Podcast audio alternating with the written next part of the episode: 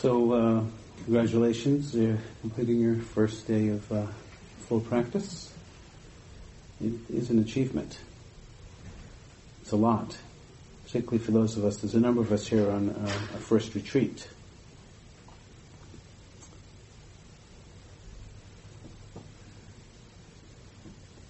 So, um, I'd like to begin today by a dedication to Hugh Gill. A man who lived early in his life with a lot of pain and then found his heart, transformed his life, and dedicated to his very last days to be of service to all beings. It was one year ago today that he passed, and also dedicating this to Nancy, his beloved wife, his support, his love, has such great kindness and humility, inspiration to all of us.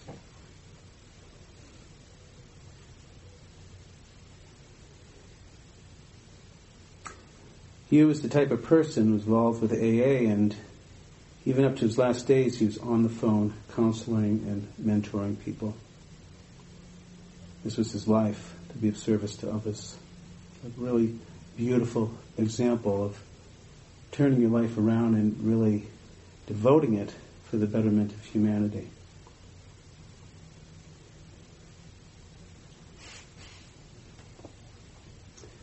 So tonight I want to speak uh, about the first foundation of mindfulness, the body.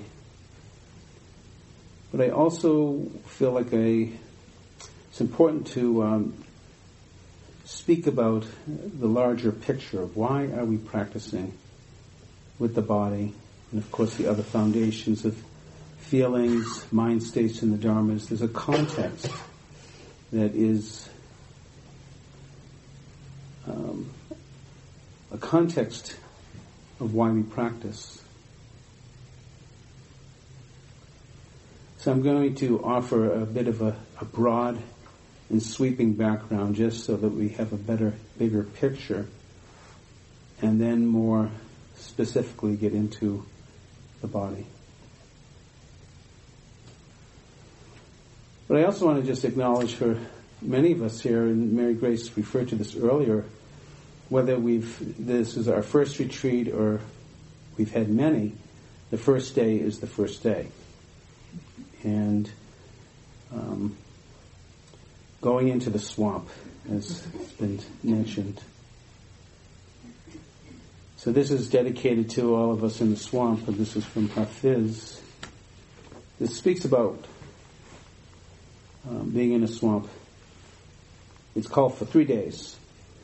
Not many teachers in this world can give you as much enlightenment in one year as sitting all alone in your closet for one, two, or three days. That would do. That means not leaving. And you better get a friend to help you with a few sandwiches in a chamber pot. No reading or writing in there either. That would be cheating.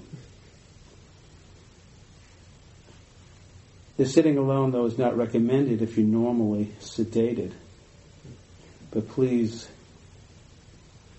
don't let Hafiz fool you. There is a ruby buried inside here. Don't let Hafiz fool you. There's a ruby buried inside here, and perhaps as we sit, we will begin to discover our heart.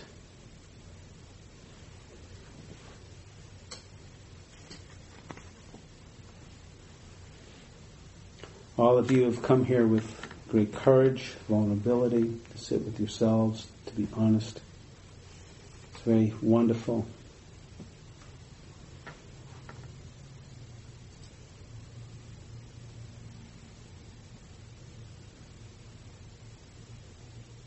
We know for many of us, um, our first day or so may, may not be so peachy, rosy, creamy. And of course, we could have at certain points moments of the breath coming in and out, just lovely, and the next moment somewhere else.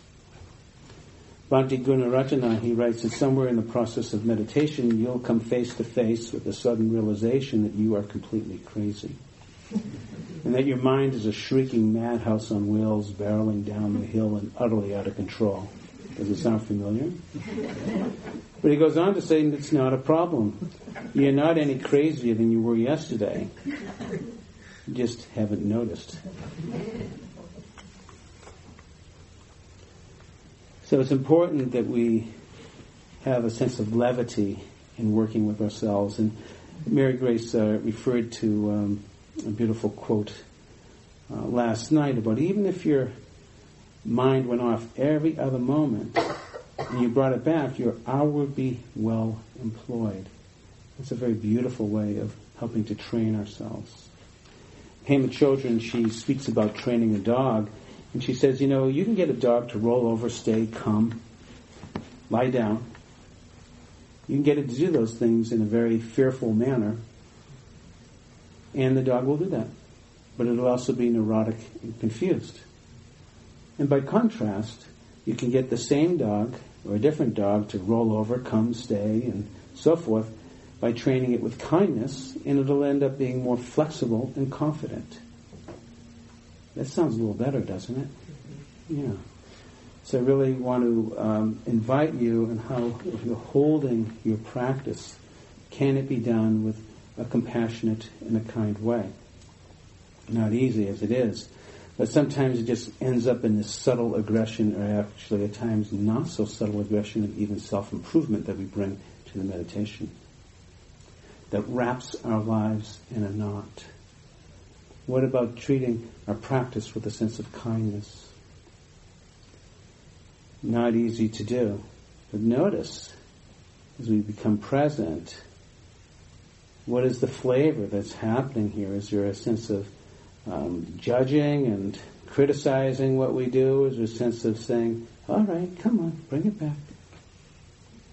How we hold ourselves in the practice.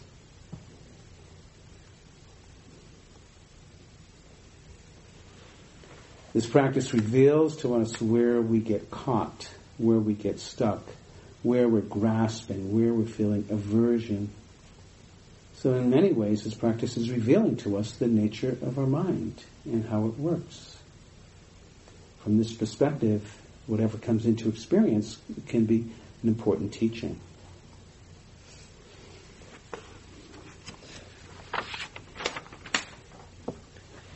So just a few of those reminders of our attitudes of how we hold ourselves in practice and the invitation.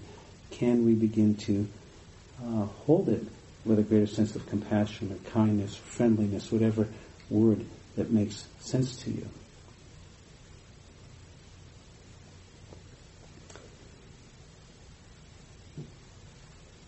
So I want to um, offer a broader perspective of why are we working with this practice of mindfulness, with the body, with the feelings, mind states, the dharmas, these four foundations of mindfulness. So I'd like to actually tell you um, the story of the Buddha and his awakening. It's actually very auspicious because in two days it will be the full moon, actually at 12:25 a.m. And actually in the Farm's Almanac it's called, this particular moon is called the full flower moon. Very nice name, full flower. And it was nearly 2,600 years ago on a full moon, on three different full moons, that uh, Siddhartha Gautama, who later became the Buddha, was born. He was born in Lumbini around the year 623 BC. And at the age of 36, under another full moon, he attained enlightenment in Bodhgaya. In the age of 80, he died in a full moon in Kusinara. And so it's very auspicious that this uh, retreat is being um, on the time of the full moon of May, which is the thrice blessed day in Buddhist tradition of the birth, enlightenment, and death of the Buddha. But what I love about the Buddha's story is that it's a human story. One that actually at times when I speak about it I get emotional. Because it, it reminds me of, perhaps I guess it's emotional because it reminds me of me. And in the sense of what is this life? What is this life? Jane Kenyon writes, I got out of bed on two strong legs. It might have been otherwise. And I ate cereal, sweet milk, and a ripe, flawless peach. It might have been otherwise. I took the dog uphill to the birchwood, and all morning I did the work that I love, and at noon I lied down with my mate. It might have been otherwise. And we ate dinner together at a table with silver candlesticks. It might have been otherwise. And I slept in a bed in a room with paintings on the walls, and I planned another day just like this day, but one day I know it will be otherwise. One day I know it will be otherwise.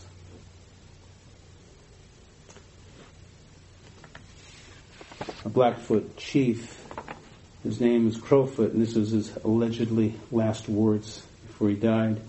He says, What's life? It's like the flash of a firefly in the night. It's like the breath of a buffalo in the wintertime. It's like a little shadow which runs across the grass and loses itself in the sunset. So at the age of 29, Siddhartha Gautama, which was the Buddha's name, ventured out of his palace after living a very sheltered life and came across four messengers sometimes referred to as the heavenly messengers. These were powerful observations about the realities of life that shook Siddhartha Gautama to his core. And of course, in those days, uh, he had everything that any young prince would have and all the latest gadgets and whatever.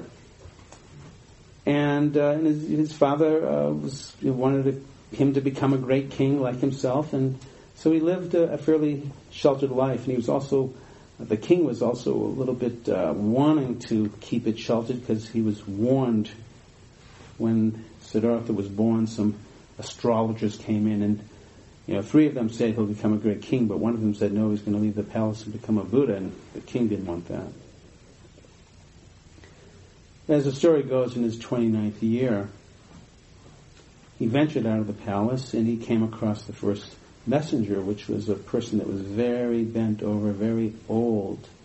And when he asked his uh, charioteersman, Channa, who is this person?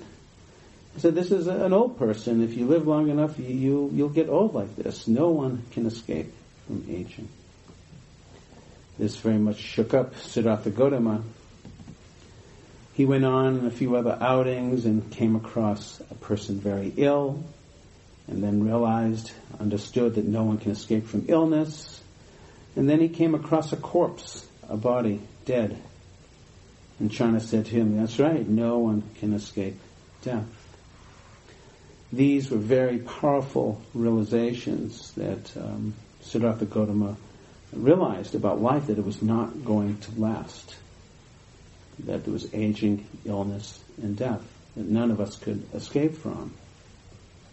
He ventured out again and he saw one last messenger, which was like a, a wandering holy person. Very calm in their manner, their gaze more inwards and outwards, and they emanated a type of feeling that Siddhartha Gautama had never experienced before, never met anyone like this before. And when asked, who is this person?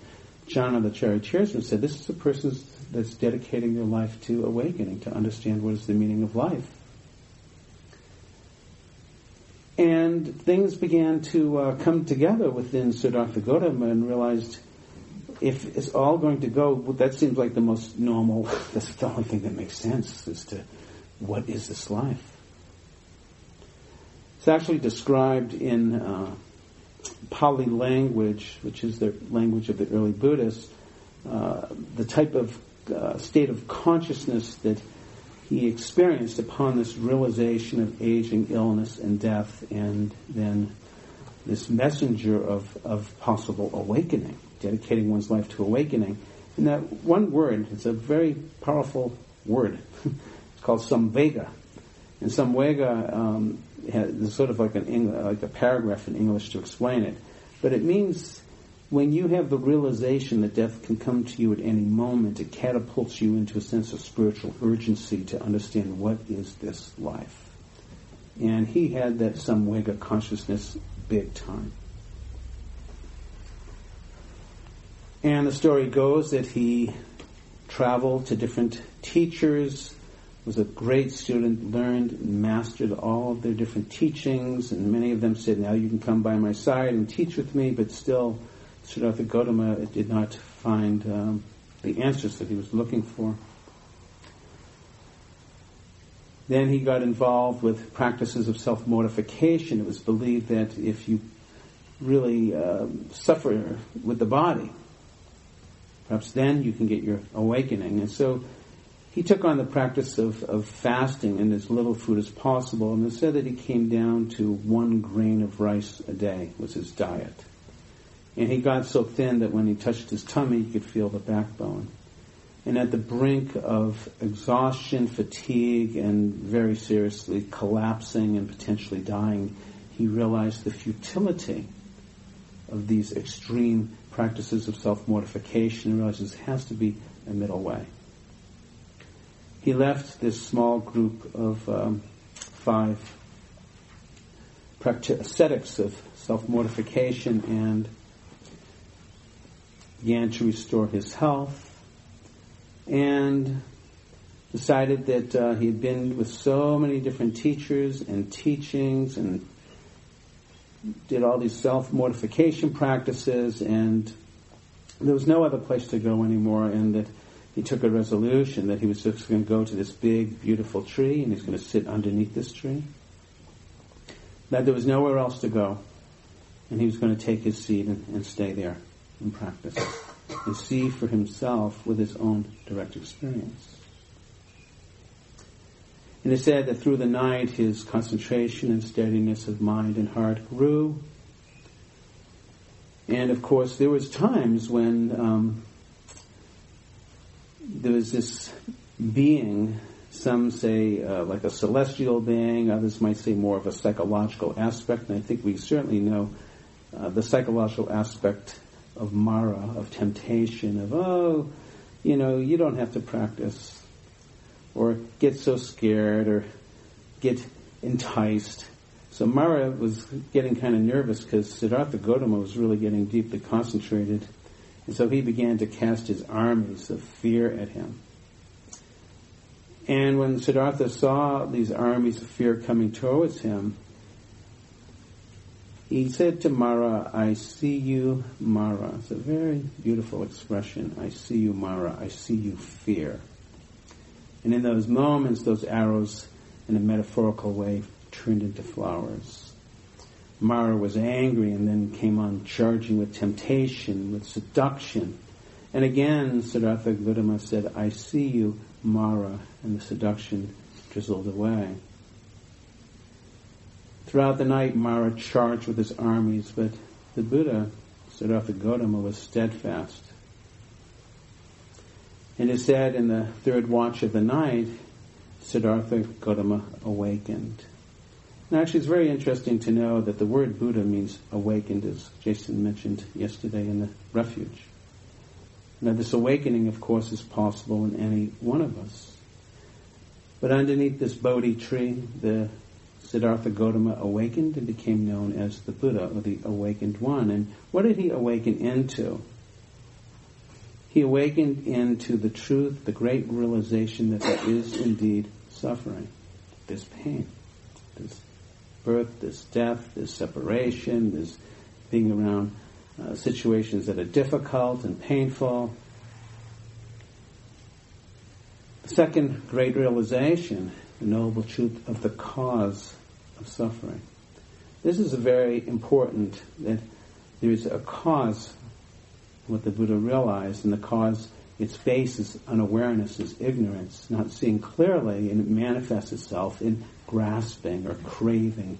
And it speaks about it as a type of a craving that's compelling and intoxicating. It gives us birth into things again and again and again. namely the craving for sensual delight, the craving to be someone, and the craving to feel nothing. So the Buddha began to penetrate into these causes. The craving to sensual delight, like it's, we, we're trying to find some happiness outside of ourselves. All of these cravings are rooted in a deficiency. Somehow outside of myself I can get something that will delight me and then I'll be satisfied, but the only trick is it only lasts for a while. Then I have to get something else. I've mentioned this a few times. Some of you may have heard this, the story of my, me eating my favorite Tofutti Cutie ice cream. And I was in, in satiation land, I was in sensual delight, but then all of a sudden I realized there was just one bite left.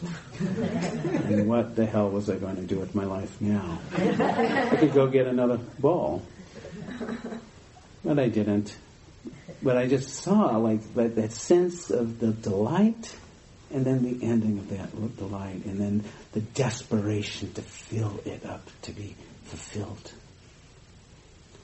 And then, of course, there's this compulsion, or like, I want to be someone. I'm Bob. I'm a meditation teacher. I drive a Prius. I teach MBSR. I, I, I, I, I, I, I, I. wanting to be someone. How much pain has that caused us? Again, rooted in deficiency. It's from that country western song, I'm looking for love in all the wrong places. How do we know that longing to be someone now, I don't want to also paint the other side of like then it's like, oh, I'm a worthless piece of nothing. Both of those are rooted in deficiency. The, the grandiose, I'm special to I'm not special. And how we get caught in the sense of deficiency to want to be someone is such a cause of pain. Last aspect is that wanting to feel nothing. How much of the time do we want to just not be here, zone out, get wasted? I remember it was actually a year ago, this retreat. I was sitting with the possibility that my older son may have had lymphoma. And um, I noticed while I was in the retreat, I actually gave a talk on this. And I was talking about the wanting to not feel anything. And I never related to that uh, type of feeling before until I realized on the retreat, all I wanted to do was sleep the whole time. I just didn't want to be here because when I woke up, there was the reality, does he have cancer? Fortunately, he had mono. I love mono. Mono's my favorite illness. Not that I would wish anyone to have mono, but compared to lymphoma, I'll take mono any day. And so the sense of not wanting to feel something is very powerful, very striking.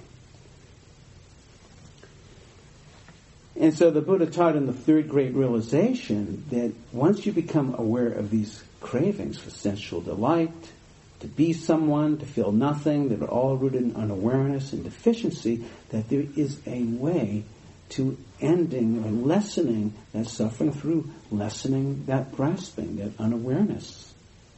And the fourth great realization really is the path, is the way to its lessening and cessation. You'll hear probably more about these in the next few days, the Eightfold Path, but shortly said, it's a path of really pointing to how we can live our lives with integrity. The integrity that helps support the steadying of our mind and heart, that is the cultivating conditions for potentially deeper insight to arise into what's understanding, fueling, and driving our own suffering, our own pain.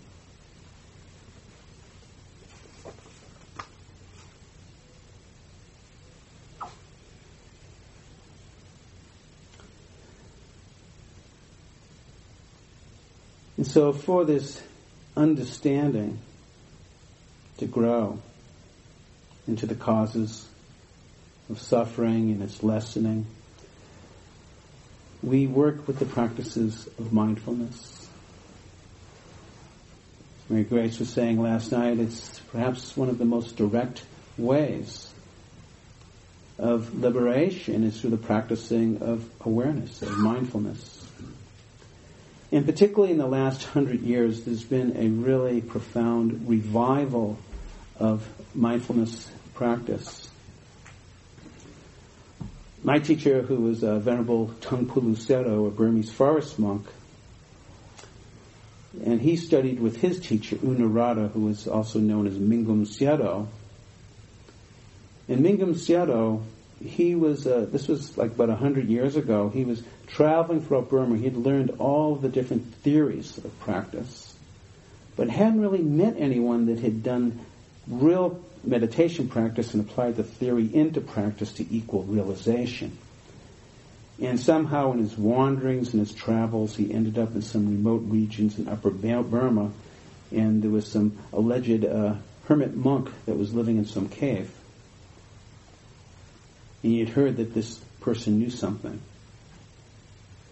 And so he met this cave dwelling monk, and he asked him about realization, and he's been seeking and seeking, and the monk said to him, um, you don't have to seek anything outside. It's all right here in the four foundations of mindfulness. It's right here in the four foundations of mindfulness. It's, Mary Grace was saying yesterday that, you know, seven years, six years, five years, one years, months and weeks and up to seven days, the possibility of awakening. So I'm wanting to do this sweeping picture of why it brings us to the foundations of mindfulness, and particularly tonight I'm going to speak of the body. It's also very important to note that each of these foundations that we'll be um, practicing and speaking about are very interrelated, just like a mind and a body, and a person and a shadow. These are just different aspects that we're bringing light of attention to, and that they all are interrelated.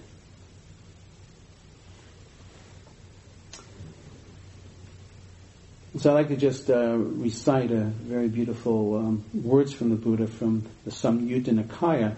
He says that within this fathom long body, a fathom is a maritime measurement, it's about six feet long. So within this fathom long body, with its thoughts and emotions, lies our world. Its origin, its cessation, its pathway to freedom, to nibbana, to freedom within this fathom long body. It's not outside of the body. Within this body lies our world with its thoughts and emotions. So this practice of the foundations of mindfulness begins within the body. Mary Oliver has a very interesting poem called The Body thought I'd share with you. It says, Bless the fingers, for they are darting as fire. And bless the little hairs of the body, for they are softer than grass. Bless the hips, for they are cunning beyond all machinery. Bless the mouth, for it is the describer. Bless the tongue, for it is the maker of words. Bless the eyes, they are the gifts of the angels, for they tell the truth. Bless the shoulders, for they are the strength and shelter. Bless the thumb, for when working it has a godly grip. Bless the feet for their knuckles and their modesty. Bless the spine, for it is the whole story. Our history is here inside our body. Martha Elliott says that your history is here inside your body, and your body is your storehouse of all of your learnings and thoughts and experiences, only waiting to reveal its treasures to yourself. History is here inside our body. So within the foundation of the body, the Kayagatasati, mindfulness of the body, is actually six distinct practices, and we've been working actually with three of them already. The first is the mindfulness of breathing. We've been cultivating that since last night. We become mindful of the different postures, sitting, standing, walking, lying. we become mindful of the different activities of uh, of our lives, of the eating, the showering, the all these different little things, the work, um, yogi jobs, all part of mindfulness, bringing mindfulness into the day-to-day activities. These three are most commonly taught in meditation centers in the West, and a lot of the times in the East as well. But there's three other practices that are not taught as often, but yet they are very important practices, and I thought that I should at least let you know about them. And I actually happen to be very fond of these practices. These are like my buddies. And so um, these three other practices are called the 32 parts of the body meditation, and a meditation on the elements, and then a meditation on death. So maybe I'll speak a little bit of the 32 parts of the body. And first of all, you're probably wondering, what the heck are the 32 parts of the body? So here you go. it's composed of um, 20 solid parts and 12 liquid parts. And in the solids, there's four groups of five parts, and in the liquids, there's two groups of six parts. So the parts are head hair, body hair, nails, teeth, skin, flesh, sinews, bones, bone marrow, kidneys, heart, liver, diaphragm, spleen, lungs, large intestine, small intestine, stomach, feces, brain. Then the liquids, bile, phlegm, pus, blood, sweat, fat, tears, grease, saliva, mucus, oil of the joints, and urine. Quite a group. now we might want to ask why 32, because there's way more than 32 parts in the body. And so in the commentaries in the canonical literature, I really have not been able to find out why. But my rationale through uh, having practiced this for many, many years, that it makes sense to me that each of these parts is like an ambassador, a doorway into the body. For example, um, you know, my wife has diabetes, and um, the pancreas is not mentioned, but when meditating into the abdominal area, she naturally gravitated towards the pancreas since that's the maker of insulin. And so the, these parts are like ambassadors or doorways into the body. And um, why these parts and why this order, I really don't fully know, and the commentaries don't really mention a lot, but there seems to be some sense to it. For example, the first five parts are the parts that when we look around the room, this is what we see when we see people. We see head hair and body hair, fingernails and toenails, and teeth and skin. That's what we see when we look at each other. And then the next grouping is of kind of like you unzip the skin and you get flesh, sinews, bones, bone marrow, kidneys. But then we go, well, what does the bone marrow have to do with the kidneys? Well, it turns out that the bone marrows are the blood uh, producers and the kidneys are the blood purifiers. So like, huh, that's kind of interesting. But we still haven't figured out the arrangement of why feces is next to uh, biofilm pus. Now, actually, large intestine, small intestine, stomach, feces, brain. So why is the feces next to the brain? We don't know, but maybe we do. So much for our thoughts, huh? Did the Buddha have a sense of humor, or is there something there? But anyways, these practices can evoke a lot in our lives. And I've been working with this practice for many years.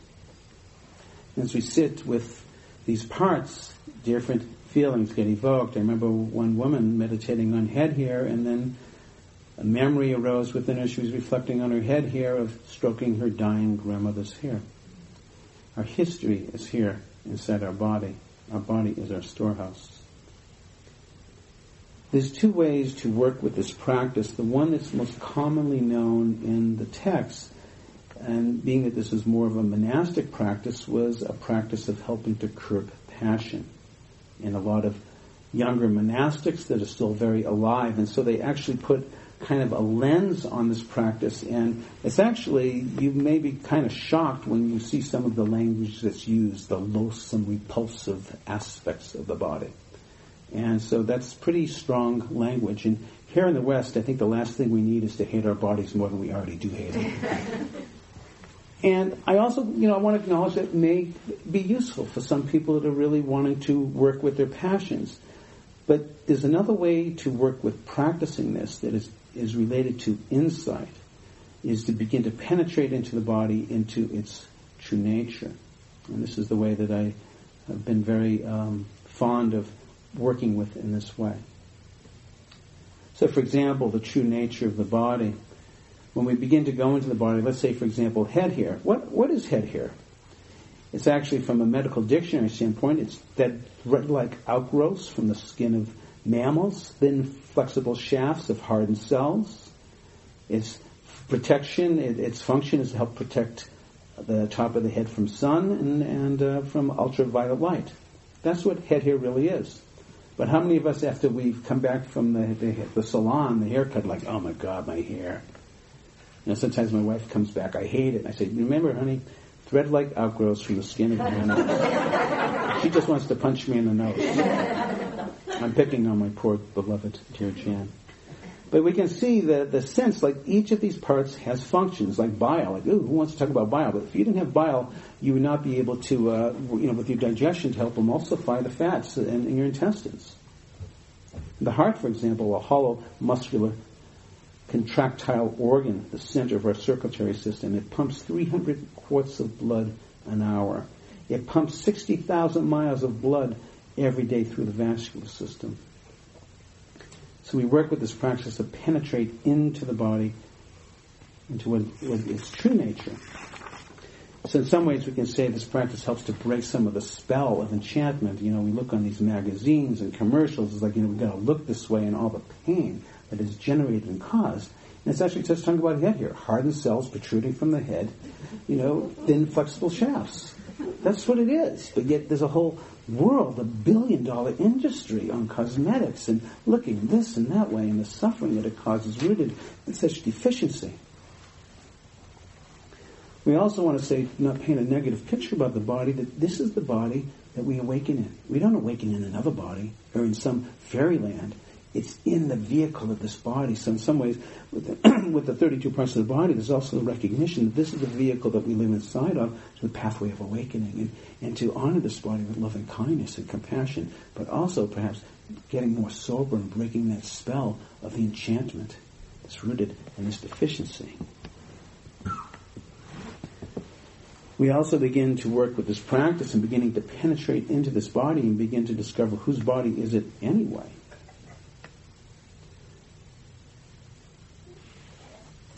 There's um, a teaching in early Buddhism called the living with the many.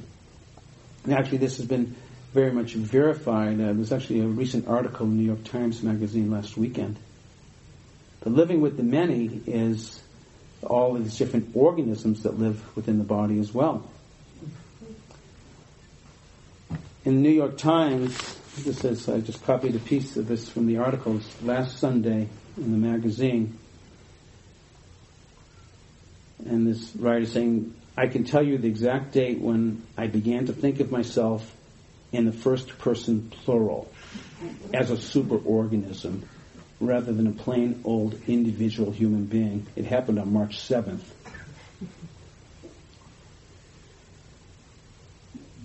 As part of a new citizen initiative called the American Gut Project, the lab sequenced my microbiomes that is the genes that are not me exactly, but of several hundred microbe species with whom I share my body with. These bacteria, which number around 100 trillion, are living and dying right now on the surface of my skin, my tongue, and deep in the coils of my intestines, where the largest contingent of them will be found. In sheer numbers, these microbes and their genes dwarf us. It turns out that we're only 10% human. Every human cell that is intrinsic to our body, there are 10 resident microbes. It's very powerful. You think about that. I think we're all human, and actually, it's just 10%. There's a lot of guys living in here.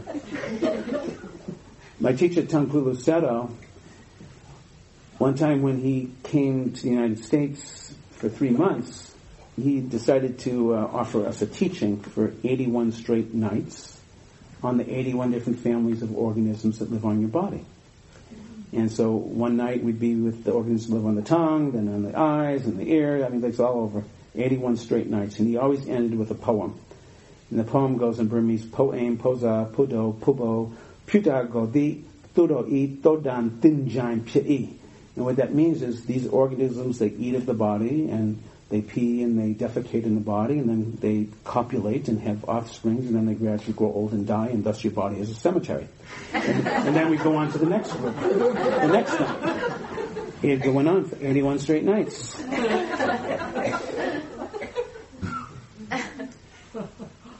so the body. Which body are we talking about?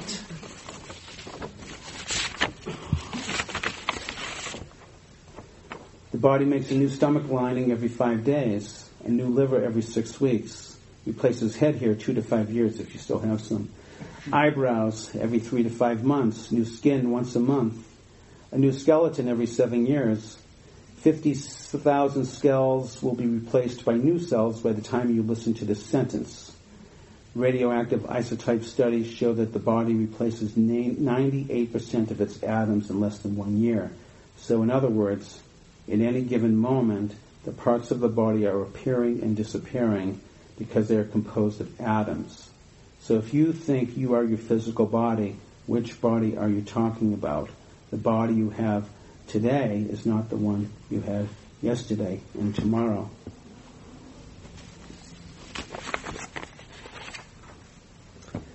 And perhaps the same could even be said of the mind. The sense of self is a mystery to neuroscientists. Where is the self to be found? Rick Hanson writes in The Buddha's Brain, from a neurological standpoint, the everyday feeling of being a unified self is an utter illusion. The apparently coherent and solid I is actually built from many subsystems and sub-subsystems, and over the course of development with no fixed center and the fundamental sense that there's a subject of experience is a fabrication a myriad of disparate moments of subjectivity.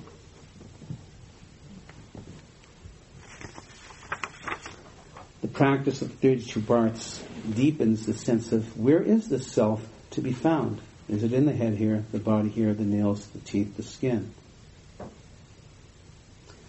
As we grow in this practice of the, of the 32 parts of the body, it naturally leads us into the elements. In the teachings of the Dharma, there's four primary elements and secondary elements and other elements. The main point is these four primary elements that exist in all matter. And what it said is that there's solids, liquids, motion, and temperature. And so for a moment, let's just take a pause and, and see if we can experience these elements. And so bringing awareness into the nose. And as you breathe in and breathe out, you will feel a contact point, a sense of touch. That is the element of solidity.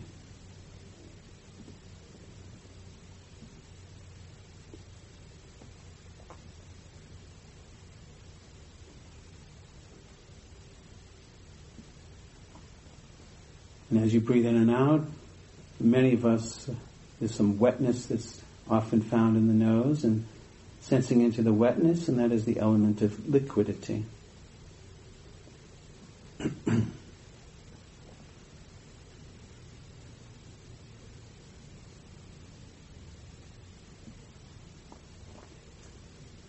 now sensing into the motion, the breath comes in and the breath goes out sense of the element of motion.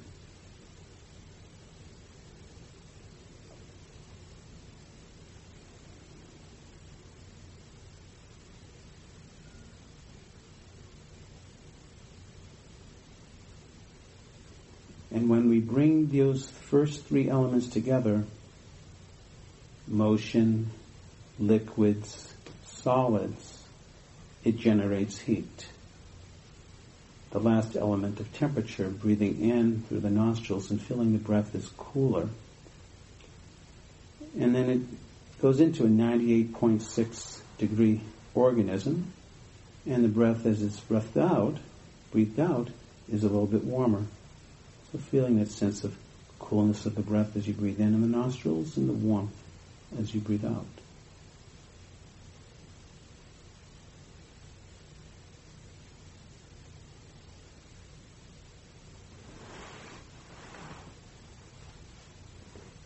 These elements are found within the body and they're found in the natural world. The floor that you're sitting on is a solidity. The liquids within the plants, the streams, the oceans, the movement of the winds, the movement of our ability to move our limbs, to walk, to bend, the workings of digestion, the working of the heart, speaking, motion, found inside the body, found in the natural world, and of course the temperature within the body and the temperature within this world.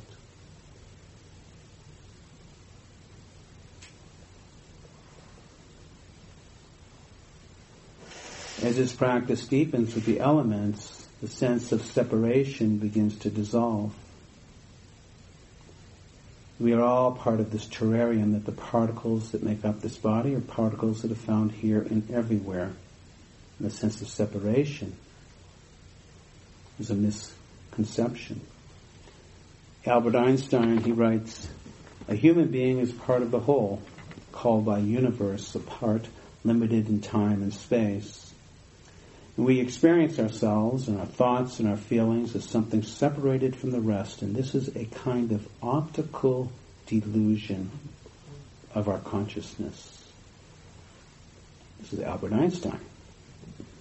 Optical delusion of our consciousness, and this delusion is a kind of a prison for us, restricting us to our personal desires and to affection for a few persons nearest to us.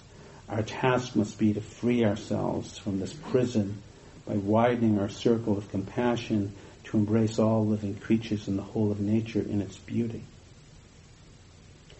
We experience ourselves, our thoughts and feelings as something separated from the rest. This is a kind of optical delusion of our consciousness, and this delusion is a prison for us. So as we penetrate into the elements, it gets blurry, the sense of separation between ourselves and the natural world. We are part of it, the elemental point of view. The last practice in the body is the mindfulness of death, Maranasati. This is a very graphic um, practice with nine different contemplations, beginning on the first day of death until the body turns into dust. And it is quite graphic, like worms infested, oozing, stinking. I, I won't go too much more. But I, I often wondered to myself, why, why, did the Buddha, that's a pretty amazing meditation. oozing, stinking. But then there's this Hindu proverb, and it says, everyone thinks everyone else is going to die, but not me. And then like, aha, I could maybe relate to that myself.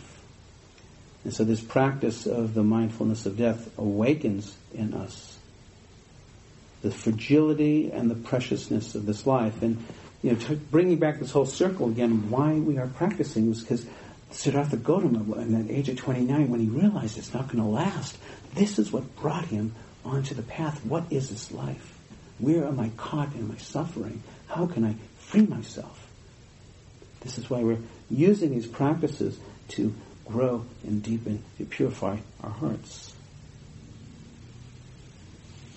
So I'd like to um, tell you a story. I know some of you have heard it, but it's a good one. I love it. I hope I remember it on my last breath. So I had the wonderful opportunity to um, live in a Theravadan forest Buddhist monastery for eight and a half years, and I got very close to my teachers.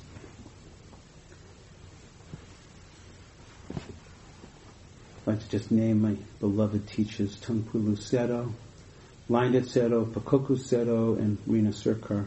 And Rina deep bows, so she's the one that really brought me into this practice of insight meditation. I got very close to Hlaing Tet Sayadaw and I lived with him. He was at the monastery the whole eight and a half years that I was there. Taungpulu Sayadaw would come back and forth and Pakokku Sayadaw would come back and forth. With Hlaing Tet Sayadaw I got to really hang out with. And for whatever reason, um, I, I, he was like my father. I loved him. He died at the age of 98, so maybe 10 years ago. And um,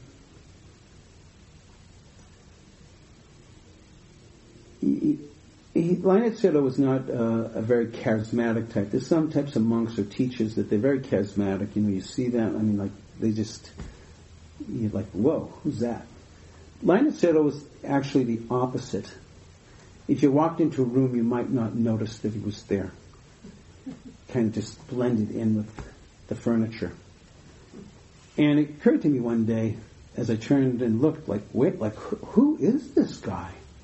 Because it was kind of like the opposite of charisma.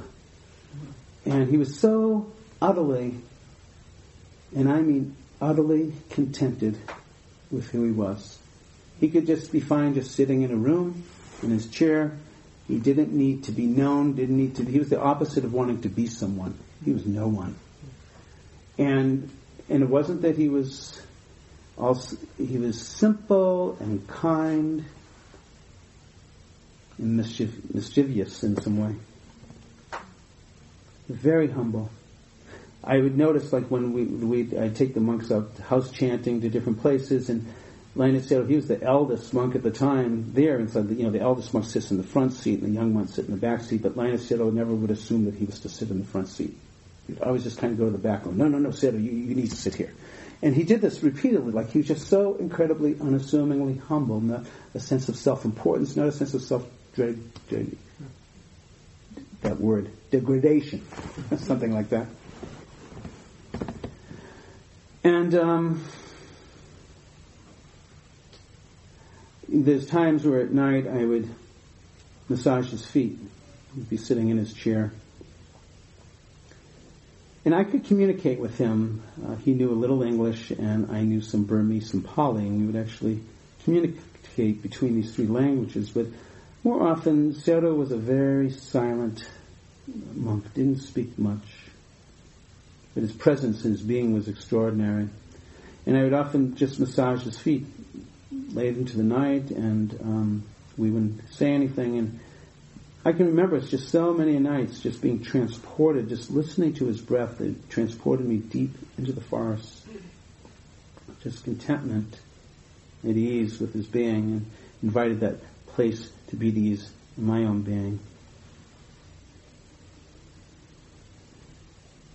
One night I had the opportunity to um, to sleep um, in the same room with him. I was giving up my room for a monk. And at that time, Leonard Sayadaw would often just take rest in the chair and wouldn't lie down. It was a comfortable chair, but I always kind of wondered, what, what, is, what does he do? What does he do at night? So I had the opportunity to be lying on the floor. His chair was right there, and and I was like, uh, it was like Christmas Eve to me. It was like, it was, oh my God, I'm with my Sayadaw. What's he going to do? And I can't wait to see what's going to happen.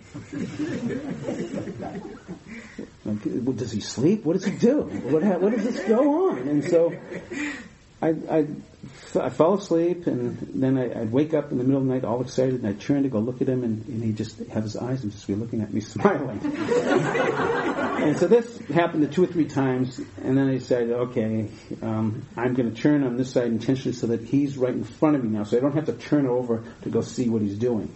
So I just kept my eyes closed and waited quite a while. I think I even fell asleep. And then I just slowly just opened my eyes just a little teeny, teeny, weeny bit.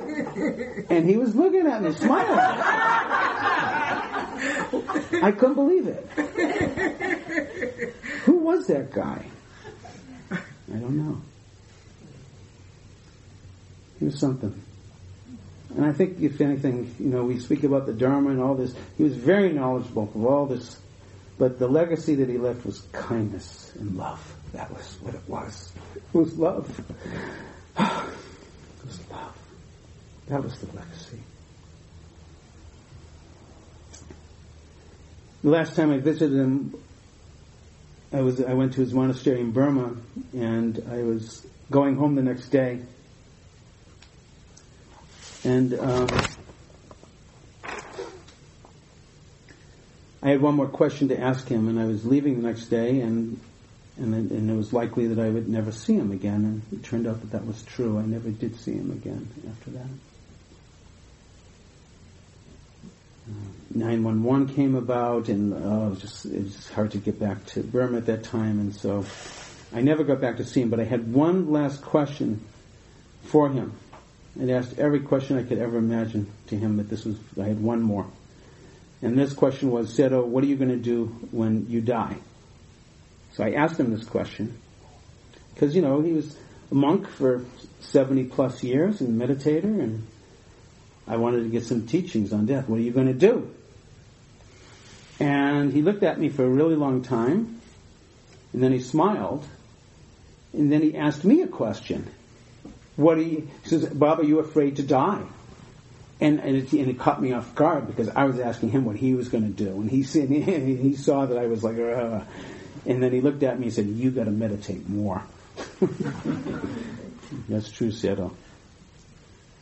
But I was, I was thinking he was going to tell me, and he's asking me if I'm afraid.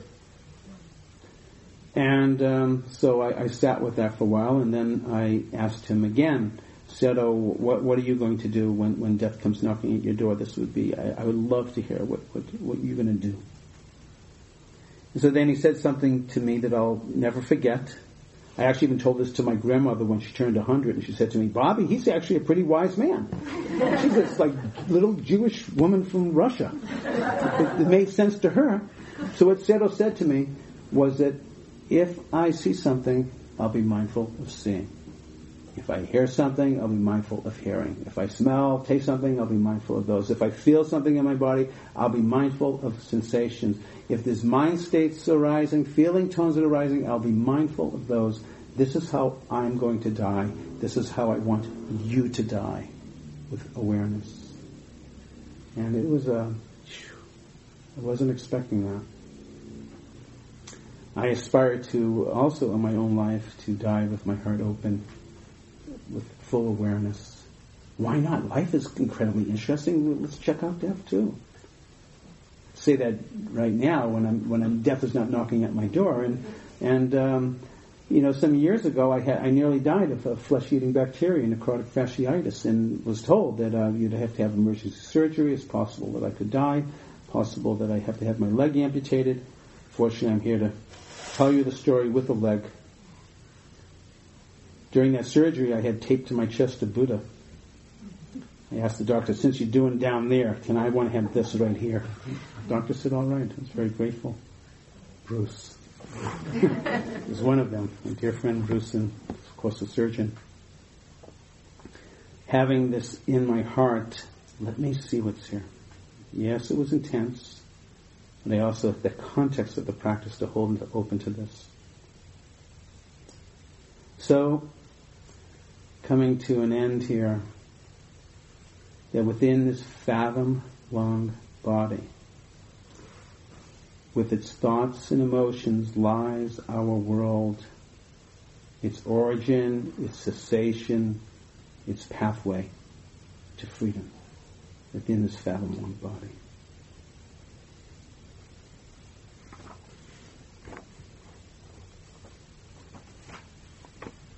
So maybe I'm going to just end with one other poem that I feel like a real practice poem. I think is a, a, beautiful teaching here that I just want to share with you. It's called Allow. So I think in some ways the practice of mindfulness, one aspect of it, one facet, we could really boil down the instructions to just simply allow. Be present, be here, experience, allow. Whatever is here. So this is from Danna Faulds, and it's called the Allow and says, there's no controlling life. Try corralling a lightning bolt. Try to contain a tornado. Dam a stream and it'll create a new channel. Resist and the tides will sweep you off your feet. Allow and grace will carry you to higher ground. The only safety lies in letting it all in, the wild and the weak, fear, fantasies, failures, and success. And when loss rips off the doors of the heart, or sadness veils your vision with despair, the practice becomes simply bearing the truth. In the choice to let go of your known way of being, the whole world is revealed to your new eyes. Resist and the tides will sweep you off your feet.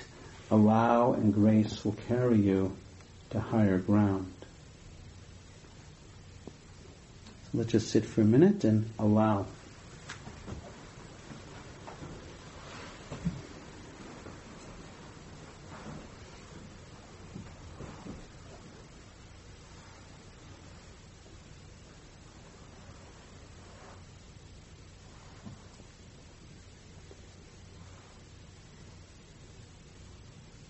May all beings find the gateways into their own hearts, may we dwell with peace.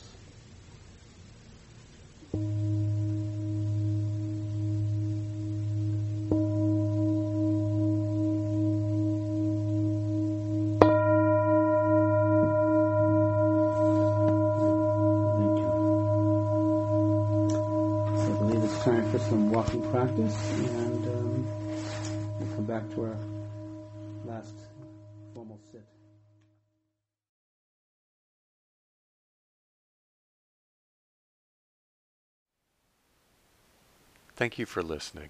To learn how you can support the teachers and Dharma Seed, please visit dharmaseed.org slash donate.